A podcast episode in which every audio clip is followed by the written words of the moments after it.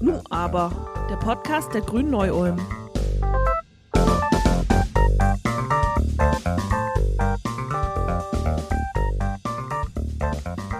Liebe Nu aber HörerInnen, wir müssen nicht gemeinsam mit euch die Schlagzeilen durchgehen. Wir alle bekommen gerade live mit, was in der Ukraine los ist. Der initiale Schock hat sich ein wenig gesetzt, auch wenn uns die Kriegsverbrechen jeden Tag aufs Neue erschüttern. Wir können also jetzt mal einen Schritt zurücktreten und uns gemeinsam anschauen, mit welchen Folgen dieser Krieg verbunden ist. Wir wollen heute vor allem die Auswirkungen besprechen, speziell für die Bundeswehr, aber auch im weiteren, langfristigeren Kontext für unsere Außenpolitik. Herzlich willkommen in unserer bescheidenen virtuellen Hütte von Nu aber, dem Podcast der Grünen von Neu-Ulm, lieber Herr Professor Doktor Carlo Masala. Guten Abend. Herr Masala, wie würden Sie in einem Satz diese vielbeschworene Zeitenwende beschreiben, von der allenthalben die Rede ist? Und vor allem, ist es wirklich eine Zeitenwende? Also, so wie ich die Zeitenwende, wie sie am siebenundzwanzigsten Februar äh, im Deutschen Bundestag Vom, vom Bundeskanzler ausgerufen wurde, verstanden habe, sollte es darum gehen, dass man jetzt sozusagen eine realistischere, nicht im Sinne von Realismus als Theorie der internationalen Beziehungen, äh, Außen- und Sicherheitspolitik betreiben will. Und zwar realistischere deshalb, weil man sich über Jahre und Jahrzehnte halt zu sehr Wunschvorstellungen hingegeben hat über das, was man mit der Außenpolitik der Bundesrepublik Deutschland erreichen kann. Und da ist natürlich das Stichwort Russland. Also man hatte immer gehofft, durch immer engeren Austausch mit Russland, Russland irgendwie sozialisieren zu können, durch, Wand, äh, durch Handel einen Wandel in Russland herbeiführen zu können. Und wurde dann halt damit am vierundzwanzigsten Februar konfrontiert, dass genau diese Annahmen, die ja nicht nur die Politik mit Russland kennzeichnen, sondern ja auch mit China zum Beispiel, einfach in Trümmern liegen. Und dass man deshalb jetzt zu einer realistischeren Außenpolitik übergehen muss, äh, in der man klaren Auges sieht, dass bestimmte Konzepte einfach nicht funktionieren in der internationalen Politik. Und man jetzt überlegen muss, wie geht man zum Beispiel mit autoritären Staaten um, die territoriale Ansprüche haben. Jetzt am elften vierten, wo wir reden, drängt sich mir der Eindruck auf, dass die Zeitenwende, ich formuliere das jetzt mal sehr bewusst zynisch, nach drei Wochen Nee, das ist jetzt mehr. Nach, nach fünf Wochen, wie die russische Armee in den ersten drei Wochen in der Ukraine im Schlamm stecken. Was ich erlebe, ist eine Zeitenwende, die sich jetzt nur noch darauf konzentriert, auf die Frage Sondervermögen, dass ähm, diese Zeitenwende im parteipolitischen Streit, und zwar jetzt weniger unter den Ampelpartnern, da auch ein bisschen, aber vor allen Dingen zwischen sozusagen der Ampel und der Opposition, der C D U-Opposition, zerfasert. Und wie gesagt, wir uns eigentlich jetzt nur noch auf die Frage konzentrieren, wann kommen die hundert Milliarden und wie werden sie ausgegeben? Und das ist meines Erachtens, ist das ein Teil der Zeitenwende, ja, aber nicht die Zeitenwende. Und meine Befürchtung ist halt sozusagen, die Zeitenwende hat nie richtig abgehoben, sondern ist im Prinzip kurz nach Verkündung ja, wie so eine nordkoreanische Rakete. Steil hochgegangen und sofort wieder runtergegangen. Das hört sich erstmal ziemlich traurig an. Aber bleiben wir mal bei dem Sondervermögen noch, also äh, hundert Milliarden Euro und das Einhalten der zwei Prozent Grenze. Das bedeutet also, dass zwei Prozent des Bruttoinlandprodukts jährlich in die Bundeswehr fließen sollen, was zwanzig einundzwanzig immerhin einundsiebzig Milliarden Euro gewesen wären. Wie müsste sich das denn konkretisieren, dass es eben nicht wieder ins Leere läuft, dass man da äh, wirklich ein, eine nachhaltige Struktur aufbaut? Also man kann ja ein bisschen skeptisch sein, ob die bestehenden Strukturen der Bundeswehr diesen Geldregen überhaupt verkraften könnten oder äh, ja, wie geht man hiermit um? Also es gibt ja Probleme im Beschaffungswesen, in der Grundausstattung der Soldaten, Milliardengräber in der Technologieentwicklung, die man auch nicht vergessen darf, nicht einsatzfähiges Material, rechte Gesinnung, äh, ein teilweise fehlendes demokratisches Selbstverständnis, also eine ganze Anzahl von Problemen, die ja auch nicht neu sind. Also kurz gefragt, äh, wäre es vielleicht auch sinnvoll, so eine, äh, so einen Sondertopf an eine grundlegende Reform der Bundeswehr zu koppeln? Also ich bin ja schon was älter und habe drei grundlegende Reformen der Bundeswehr mitbekommen, die alle die Bundeswehr nicht verbessert haben. Also von daher bin ich mit diesem grundlegenden Reform echt skeptisch. Aber Sie weisen auf den richtigen Punkt hin. Der Punkt ist, mit den bestehenden Strukturen, die wir haben, ist das Risiko sehr groß, dass sozusagen die gleichen Probleme entstehen, die wir in den vergangenen, weiß ich nicht, zwanzig, dreißig, vierzig Jahren hatten im Beschaffungswesen. Ja, also Sachen werden beschafft, die doppelt so teuer nachher sind und sozusagen viel zu spät kommen. Sachen werden beschafft, die, die dann nicht den Bedürfnissen wirklich der Truppe entsprechen. Ja, also das Risiko ist da. Und das ist ja auch mein Problem mit, den, mit diesen hundert Milliarden. Also mein Problem ist nicht, dass es diese hundert Milliarden gibt, sondern mein Problem ist, dass die größere Diskussion gegenwärtig nicht öffentlich geführt wird. Ich weiß, dass sie geführt wird, aber nicht öffentlich geführt. Und die größere Diskussion heißt folgende. Zunächst einmal, wenn ich, wenn ich über Streitkräfte rede, und die Frage, was brauchen Streitkräfte? Ja, also was brauchen die wirklich an Material? Welchen Panzer brauchen die? Welchen Hubschrauber brauchen die? Pipapo und bla, bla, bla. Da muss ich mir zunächst einmal eben drüber im Klaren sein, was sind denn die Szenarien, von denen ich erwarte, dass die Bundeswehr in den nächsten, sagen wir mal, fünfzehn Jahren damit konfrontiert wird.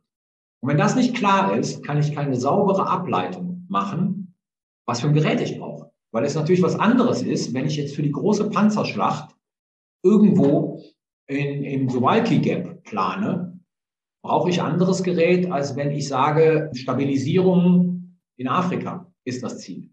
Ja, also ich brauche sozusagen Szenarien. Was sind die Einsatzszenarien? Was sind die wahrscheinlichsten Einsatzszenarien? Oder aus Sicht der Bundesrepublik Deutschland die primären Einsatzszenarien, für die wir die Bundeswehr brauchen. Und daraus kann ich dann sauber ableiten, was braucht die Bundeswehr für ein Gerät. Das ist das Erste. Und das Zweite ist natürlich, dass ohne eine doch schon tiefgreifende Reform dieses Beschaffungswesens das Risiko existiert, dass das Geld nicht richtig umgesetzt werden kann. Und jetzt haben wir genau das Problem. Es gibt eine Arbeitsgruppe im Verteidigungsministerium, die sich mit der Reform des Beschaffungswesens beschäftigt hat. Die ist irgendwie von dem Monat eingesetzt worden und deren Zeitansatz sind anderthalb Jahre. Jetzt nehmen wir mal an, die kommt zu einer klugen Idee in anderthalb Jahren und nehmen wir mal an, wir sind jetzt in einer sozusagen totalen Wunschwelt. In einem Jahr kann man diese Reform umsetzen. Ja, dann gehen zweieinhalb Jahre ins Land, in denen ich die hundert Milliarden noch mit dem alten System ausgebe. Und wo die, sozusagen die Wahrscheinlichkeit besteht, dass da Probleme auftauchen. Also ja, sozusagen, das, deswegen ist mein Punkt, die hundert Milliarden, die machen es nicht. Sondern wir brauchen schon grundlegendere Überlegungen. Ich will keine Reformkommission Bundeswehr, weil wie gesagt, das habe ich jetzt dreimal miterlebt. Da sind zwar immer gute Sachen rausgekommen, die sind nur nie umgesetzt worden. Ja? Ähm, aber wir müssen uns schon Gedanken machen um, um das Drumherum, damit dieses Geld vernünftig ausgegeben wird. Damit wir nicht sozusagen darin enden, und das ist jetzt, ich weiß, dass das so nicht ist, aber ich überspitze das bewusst, dass im Prinzip wir diese hundert Milliarden so handhaben, wie wir beide mit unseren Familien die Weihnachtseinkäufe. Also jeder tut was in die Amazon-Wishlist rein und dann gucken wir uns an sozusagen, was wir uns leisten können und was wir gut finden und kaufen es dann jeweils dem Kind, der Oma, der, der Mutter und der, der, der Partnerin. So darf es nicht gehen. Ja? Und da besteht ein großes Risiko. Und dann kommt noch der letzte Punkt hinzu und da bin ich mir ja selber nicht klar, weil diese Gespräche über diese hundert Milliarden laufen. Also wenn die hundert Milliarden dazu dienen sollten, die zwei Prozent Ziele zu erreichen, dann können sie eigentlich nur auf eine Legislatur gestreckt sein. Weil da muss man ja jetzt sozusagen mit dem aktuellen Haushalt anfangen. Das heißt, in vier Jahren sind wir damit durch. Und wie gesagt, parallel müssen wir eine Reform anschieben. Das ist alles sehr sportlich und mit sehr vielen Fallstricken. Ich möchte mal kurz auf uns Grüne in diesem Zusammenhang zu sprechen kommen. Und zwar den internationalen Frieden mit gewaltsamen Mitteln zu bewahren. Das ist ja für viele bei den Grünen nach wie vor ein zumindest schwieriges Paradoxon. Also Joschka Fischers Aufruf, nie wieder Auschwitz, nie wieder Krieg, nie wieder Völkermord, nie wieder Faschismus zum Kosovo-Einsatz neunzehnhundertneunundneunzig, der hallt uns ja noch in den Ohren nach. Und der damalige Außenminister meinte ja, das gehöre für ihn zusammen und hat damit auch ein ziemliches innerparteiliches Erdbeben ausgelöst. Und wenn jetzt gerade grüne AußenministerInnen die Antreiber für Auslandseinsätze und die Lieferung schwerer Waffen sind, sehen Sie da eine Entwicklung vom, sage ich mal, ursprünglichen Fundamentalpazifismus zu realistischen, also in Anführungszeichen realistischen Grundhaltungen und, und vor allem Sehen Sie auch, dass sich solche Entwicklungen dann auch nachhaltig in der, ich nenne es mal, Parteiphilosophie verankern? Ich sage mal so, der, der Fundamentalpazifismus der Grünen der achtziger Jahre, ja, der war grundlegend falsch. Der war grundlegend falsch. Ähm, weil es ist halt so, und das muss man einfach realiter so anerkennen, nicht alle, ich zitiere jetzt mal Cem Özdemir von vor drei Jahren oder sowas, mit Blick auf den Islamischen Staat. Der Islamische Staat lässt sich nicht mit Mate-Tee und Yogamatten besiegen. Der Islamische Staat lässt sich halt nur mit Gewalt besiegen. Was ich damit sagen will, ist, ich glaube, es ist aus einer grünen Position absolut vereinbar zu sagen, wir lehnen grundsätzlich militärische Gewalt als ein Instrument der Politik ab. Aber es gibt immer wieder Situationen, da geht es nicht anders. Und jetzt habe ich den Islamischen Staat genannt. Das ist so eine Situation, wo es nicht anders geht. Und in der Ukraine stellt sich dieselbe Situation. Ja, das ist ein Staat, der angegriffen wurde. Und zwar in einer Art und Weise, wie wir es in Europa seit dem ersten September neunzehnhundertneununddreißig nicht mehr hatten. Und er wird von einem anderen Staat angegriffen, also Russland, der uns nicht im Unklaren darüber lässt, dass er noch weitere Ambitionen hat. Also ist das ungefähr so eine Situation, wie wenn man sich die Überlegung stellen muss, was, was wäre Europa erspart geblieben, wenn Frankreich und Großbritannien sich neunzehnhundertachtunddreißig dazu durchgerungen hätten, Nazi-Deutschland anzugreifen. Ja, und in einer ähnlichen, ich will Putin nicht mit Hitler vergleichen, aber was ich meine ist, Putin lässt uns sehr klar wissen, dass es eigentlich mit der Ukraine für ihn nicht getan ist. Dass seine Ambitionen noch größer sind. Nicht nächstes Jahr, aber vielleicht in zwei oder drei Jahren. Und da stellt sich schon die Frage dann, die grundsätzliche Frage, gibt es nicht Situationen, in denen, und jetzt aus einer grünen Perspektive, ne, in Ausnahmefällen die Anwendung militärischer Gewalt gerecht wird? Und wir wenden keine direkte militärische Gewalt jetzt in der Ukraine an. Wir sind da als Deutsche nicht aktiv. Die NATO hält sich extrem zurück und macht immer wieder klar, sie will da nicht reingezogen werden. Aber ist es nicht unsere Verpflichtung? Und jetzt argumentiere ich gar nicht mal mit Blick auf die deutsche Geschichte. Ne? Die kann man sozusagen noch zusätzlich darauf packen als Argument. Aber ist es nicht unsere Verpflichtung, in einem solchen glasklaren Fall demjenigen, der angegriffen wird und dessen Existenz dabei ist, ausgelöscht zu werden? Und so, so hart muss man es formulieren. Das ist ein Krieg um die ukrainische Identität, nicht nur um, ich sage jetzt mal, ein paar Quadratkilometer Land. Beizustehen mit all dem, was wir können, damit er sich selber verteidigt. Und wie gesagt, dazu muss man nicht von dem Prinzip, dass eigentlich friedliche Streitlösung das Ziel ist, abweichen, weil es immer Ausnahmefälle geben wird. Und deswegen sehe ich da kein, eigentlich keinen Widerspruch. Ja, das ist natürlich ein großer Widerspruch zum Fundamentalpazifismus, aber wie gesagt, den halte ich als Position für grundlegend falsch. Nicht die pazifistische Position und wie Sie, ja, wie Sie ja besser wissen als ich, als Grüner, im Pazifismus gilt das Selbstverteidigungsrecht. Was wären denn, ich sag mal, legitime oder effiziente Maßnahmen, tatsächlich eine äh, Containment-Politik in Richtung Russland äh, durchzuführen? Also wofür wir Sorge tragen müssen, ist das, und zwar mit diplomatischen, ökonomischen, aber auch militärischen Mitteln. Dass all diejenigen Staaten, die sozusagen in der unmittelbaren Nähe Russlands liegen, so geschützt sind, dass das Risiko, dass der Preis, sagen wir es so, dass der Preis für Russland, diese anzugreifen, im Verhältnis zu den zu erwartenden Gewinnen zu hoch ist. Und das machen wir. Das machen wir relativ gut. Es gibt nur ein Problem, und das sind die, mein, also das, was ich immer nenne, nicht geschützten Territorien. Also Moldawien, Georgien zum Beispiel.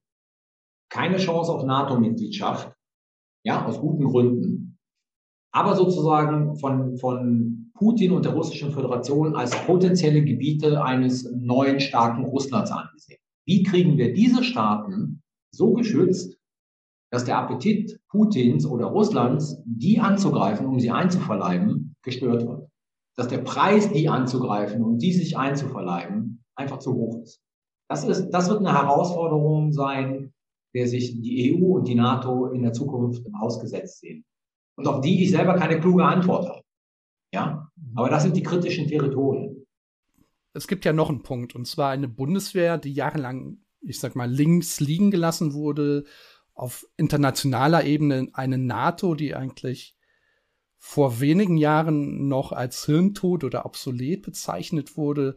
Obamas Pivot to Asia, also die äh, Neuausrichtung der U S A in Richtung Indopazifik und Südostasien, kann man hier sagen, dass der Krieg als sehr vorsichtig ausgedrückt Positivum äh, hier zynischerweise die E U und die NATO vor der Unbedeutsamkeit bewahrt hat. Also was bedeutet diese Zeitenwende? Da ist wieder dieses Wort für diese beiden internationalen Institutionen oder beispielsweise auch für den bisherigen in Anführungszeichen Rohrkrepierer einer echten europäischen Verteidigungsarmee? Also ja, es ist so, ich meine, ich komme ähm, aus einer theoretischen Schule, die sagt, wenn eine gemeinsam wahrgenommene Bedrohung empfunden wird, dann stärkt das sozusagen den Zusammenhalt zwischen Staaten. Und das sehen wir jetzt glasklar bei der NATO und bei der E U. Also Russland wird trotz aller Differenzen, die man vielleicht in kleinen, kleinen Fragen hat, ja, aber als die große Bedrohung für europäische Sicherheit empfunden.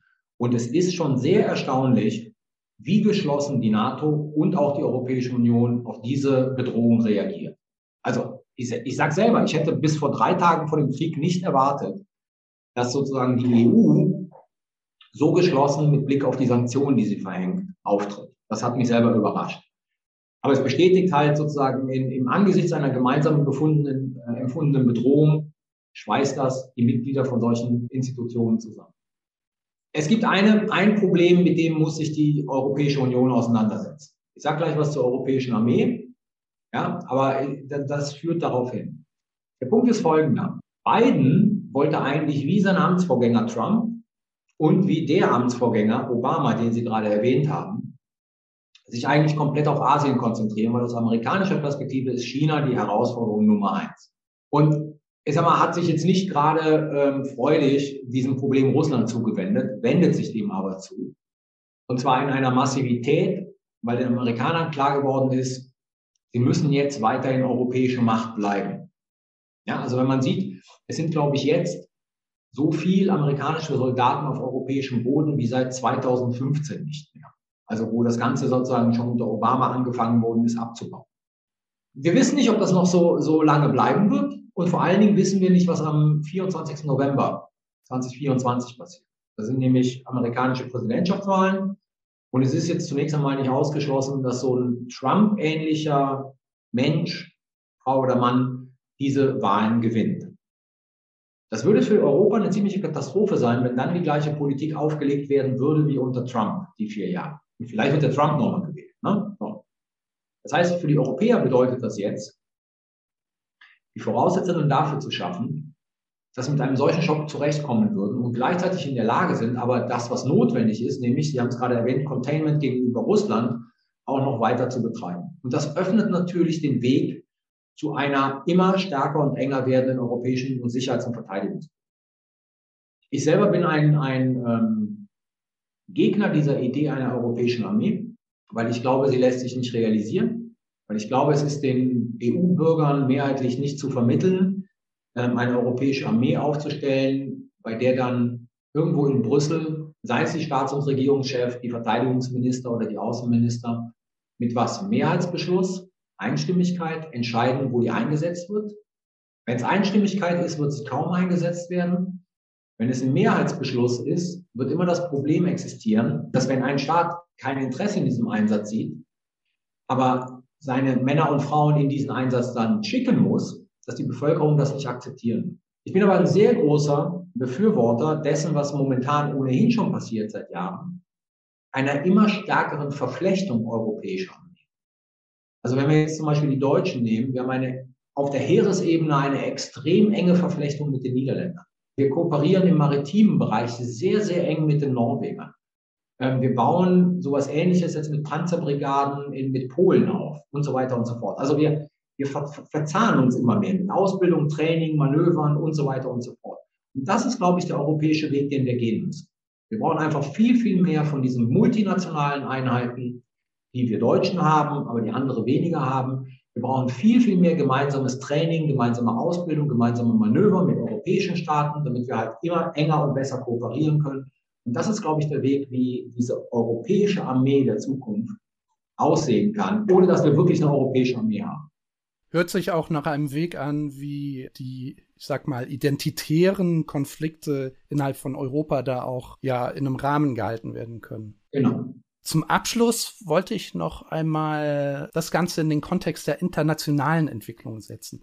Also wir schauen natürlich gerade auf die Ukraine, zu Recht, aber es gibt ja auf der ganzen Welt ähnlich gelagerte Konflikte. Wir hatten vorhin schon den Islamischen Staat. Überall ja auch ein Ringen um Einflusssphären von regionalen und vermeintlichen Großmächten oder in Anführungszeichen vermeintlichen Großmächten.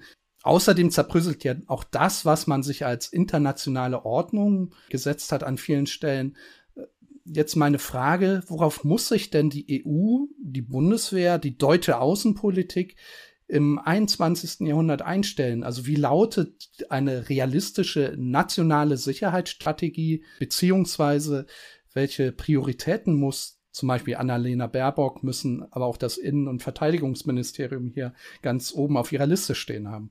Das ist eine wirklich gute Frage, weil sie im Prinzip das Kernproblem deutscher Außenpolitik. Deutsche Außenpolitik hat es, ja, ich sag mal, seit neunzehnhundertneunzig eigentlich immer vermieden, Prioritäten zu setzen. Und zwar Prioritäten im Sinne von regionalen Prioritäten zu setzen. Ja, also wir sind immer, wir hatten immer so Leitlinien und das war sozusagen ähm, das Völkerrecht, Menschenrechte und so weiter und so fort. Und die galten irgendwie global. Und ich glaube, wir sind nicht in der Lage, diesen Anspruch durchzuhalten mit globalem Engagement, das auch Militär beinhaltet. Darum geht es mir. Ja? Und ich glaube, wozu wir kommen müssen, ist halt in der Außenpolitik zu sagen, wir haben ganz einfach Regionen, die sind für uns prioritär. Und das ist zum Beispiel Osteuropa. Das ist vielleicht aus einer deutschen Perspektive auch der Balkan. Ja? Das ist vielleicht noch die, die afrikanische Küste, die an Europa angrenzt. Und da sind wir gegebenenfalls auch bereit, unter gewissen Umständen, ne? nicht, nicht per se, aber auch zum Beispiel mit Bundeswehreinsätzen reinzugehen. Aber alles, was danach gelagert ist, dann, dann sind wir vielleicht nur noch in der Lage, diplomatisch und ökonomisch zu helfen. Aber da müssen wir vielleicht andere Staaten oder Staatengruppen in die Lage versetzen, gegebenenfalls dort auch mit militärischen Konflikten zurechtzukommen. Ja, und wenn wir das nicht so ganz klar kommunizieren, dann glaube ich, laufen wir Gefahr, dass wir uns wieder überdehnen, letzten Endes nirgendwo was richtig machen, sondern überall etwas und gleichzeitig damit dann natürlich auch an Glaubwürdigkeit zu verlieren. Ja, und ich glaube, eine große Herausforderung dieser nationalen Sicherheitsstrategie, die ja jetzt im Auswärtigen Amt, also unter Federführung des Auswärtigen Amtes erarbeitet wird, glaube ich, wäre es, wirklich so Prioritäten zu definieren. Ich war mal sehr, sehr begeistert. Ich habe siebenundneunzig meinen ersten, meinen ersten sehr langen U S A-Aufenthalt gehabt. Und da gab es, ich glaube, das war siebenundneunzig, ja, da gab es ein sogenanntes Princeton Project on National Security. Das wurde von zwei Akademikern gemacht, Anne-Marie Slaughter, die dann unter Clinton eine Rolle im, im State Department hatte, ich glaube als Leiterin Planungsstab, und ah, jetzt habe ich den Mann vergessen, ganz berühmter Akademiker. Und die haben Politiker, Militärs, Leute aus den äh, Ministerien immer nach Princeton geholt, haben mit denen Diskussionsreihen gemacht und haben dann am Schluss sozusagen dieses, dieses Heft veröffentlicht, Princeton Project on National Security. Und die hatten sehr schön, wie ich fand, so eine Dreiteilung bei vielen Themen. Die haben mit Farben gearbeitet. Ne? Die haben gesagt, dass der rote Chip, das ist unbedingt prioritär zu behandeln bei diesem Thema und im vitalen amerikanischen Interesse. Dann hatten die so einen gelben Chip, wo die gesagt haben, auch noch wichtig, ne? und sollte man darauf achten. Und dann so einen Blue Chip, wo die gesagt haben, not our cup of tea, aber wir sollten sozusagen Partner dazu befähigen, hier mehr zu tun. Und das ging über Regionen und das ging sozusagen anhand von funktionellen Fragen, also wie Proliferation und, und so weiter. Und ich glaube, zu sowas sollten wir auch kommen. Weil damit entledigen wir uns eines Problems, mit dem wir immer wieder konfrontiert sind auf der internationalen Ebene. Unsere Partner wissen relativ selten, was wir eigentlich wollen. Ja, aber wenn man im Vorfeld ganz klar kommuniziert, wenn es um den Balkan geht, dann sind wir bereit, mit all dem, was wir zur Verfügung äh, haben, an, an politischen Instrumenten uns da zu engagieren, dann ist klar sozusagen für alle Partner, womit man rechnen kann. Und wenn wir sagen, naja, wenn wir in Afrika südlich des Sahels gehen, da sind wir bereit, uns mit demokratiefördernden Mitteln zu engagieren, mit ökonomischen Mitteln, mit politischen, aber da schließen wir militärische Einsätze zum Beispiel aus. Dann ist das auch klar für die Partner. wenn dort eine Krise ausbricht. Und ich glaube, zu so einer Art von Prioritarisierung sollten wir in der deutschen Außenpolitik kommen. Gibt es denn da Ansätze, genau in die Richtung zu gehen? Darauf darf ich leider nicht antworten. Okay, das ist mir Antwort genug. Ja, super spannend. Ähm, ich könnte jetzt natürlich noch ewig weiterreden, aber Sie wollen ja auch irgendwann Feierabend machen. Wohlverdienten Feierabend, möchte ich dazu sagen.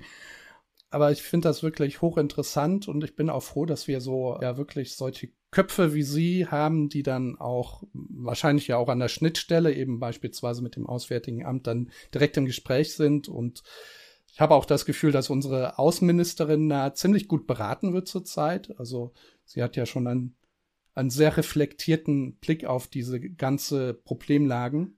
Annalena Baerbock macht einen Hammerjob. Das muss man neidlos, egal wo man politisch steht, muss man neidlos anerkennen, diese Frau macht einen Hammerjob. Und wenn man dazu noch überlegt, dass sie das Amt übernommen hat und im Prinzip nach drei Tagen aufgewacht ist und sich in der schwersten sicherheitspolitischen Krise, die Europa seit Jahrzehnten hat, wiedergefunden hat, kann man da nur den Hut vorziehen. Ich bin ja immer voller Bewunderung für alle Politiker, die da wirklich Tag und Nacht arbeiten an den Problemen des Landes und auch Europas und letztlich auch der ganzen Welt. Insofern äh, ja auch sowieso mal ein Dankeschön an unsere Politiker, auch wenn sie sonst sehr oft gescholten werden. Zu oft ist es viel zu oft zu Unrecht, finde ich. Aber ja, das ist absolut richtig. Wenn Sie mir noch einen Satz erlauben, ich sehr, sehr wohltuend empfinde, und wiederum, ne, egal wo man politisch steht, muss man das eigentlich als wohltuend empfinden, dass sowohl Robert Habeck als auch Annalena Baerbock, und ich bin ja jetzt nochmal in den Grünen-Podcast, und deswegen konzentriere ich mich auf diese beiden, auch sehr klar und offen kommunizieren, auch über die Dilemmata und damit sozusagen Entscheidungen nachvollziehbar werden. Die muss man nicht teilen, aber man kann eine Entscheidung, die sozusagen ein grüner Wirtschaftsminister oder eine grüne Außenministerin getroffen hat, kann man nachvollziehen. Und das ist ja oftmals nicht der Fall. Ja, Stichwort äh, Katar ist ein bisschen weniger schlimm als Russland zurzeit. Genau, zum Beispiel, ja. Oder Stichwort kein NATO-Angreifen in der Ukraine. Ja, das empfinde ich auch tatsächlich als sehr, einen sehr angenehmen Politikstil, das muss ich schon auch sagen. Ja. Aber jetzt haben wir ja unsere Politiker genug gelobt, jetzt lobe ich nochmal Sie. Also äh, habe ich ja auch schon ein bisschen, vielen Dank, dass Sie sich die Zeit genommen haben. Das ist ja auch nicht selbstverständlich in diesen Tagen. Und ich wünsche Ihnen noch die genialsten Einfälle für die Zukunft, für unsere Sicherheit, für unser Land. Und ja, ich hoffe, vielleicht können wir vielleicht mal in einem Jahr oder zwei nochmal eine Folge aufnehmen. Vielleicht lachen wir dann schon über die Zeit. Das wäre ja sehr schön. Äh, vielleicht können, vielleicht müssen wir auch in eine ganz andere Richtung denken. Wer weiß das schon. Kommen wir gerne wieder. Ja, vielen Dank. Ich danke Ihnen. So, ihr Lieben, das war's äh, wieder von uns, von Nu aber, dem Podcast der Grünen Neu-Ulm. Ich hoffe, ihr fandet es genauso spannend wie ich. Das war wirklich horizonterweiternd und ich bin wirklich froh, dass Carlo Masala sich die Zeit genommen hat. Wir sehen uns, hören uns wieder in zwei Wochen, dann zum wunderbaren Thema Feuerwehr, gemeinsam mit äh, Ludwig Ott, unserem Kreis- und Stadtrat hier in Neu-Ulm. Macht's gut, teilt gerne die Folge, teilt gerne unseren Podcast, abonniert uns. Wenn ihr Anregungen habt oder auch mal Themen vorschlagen wollt, schreibt uns auch gerne. Ich freue mich jedenfalls auf euch und bis bald. Bleibt gesund. Tschüss.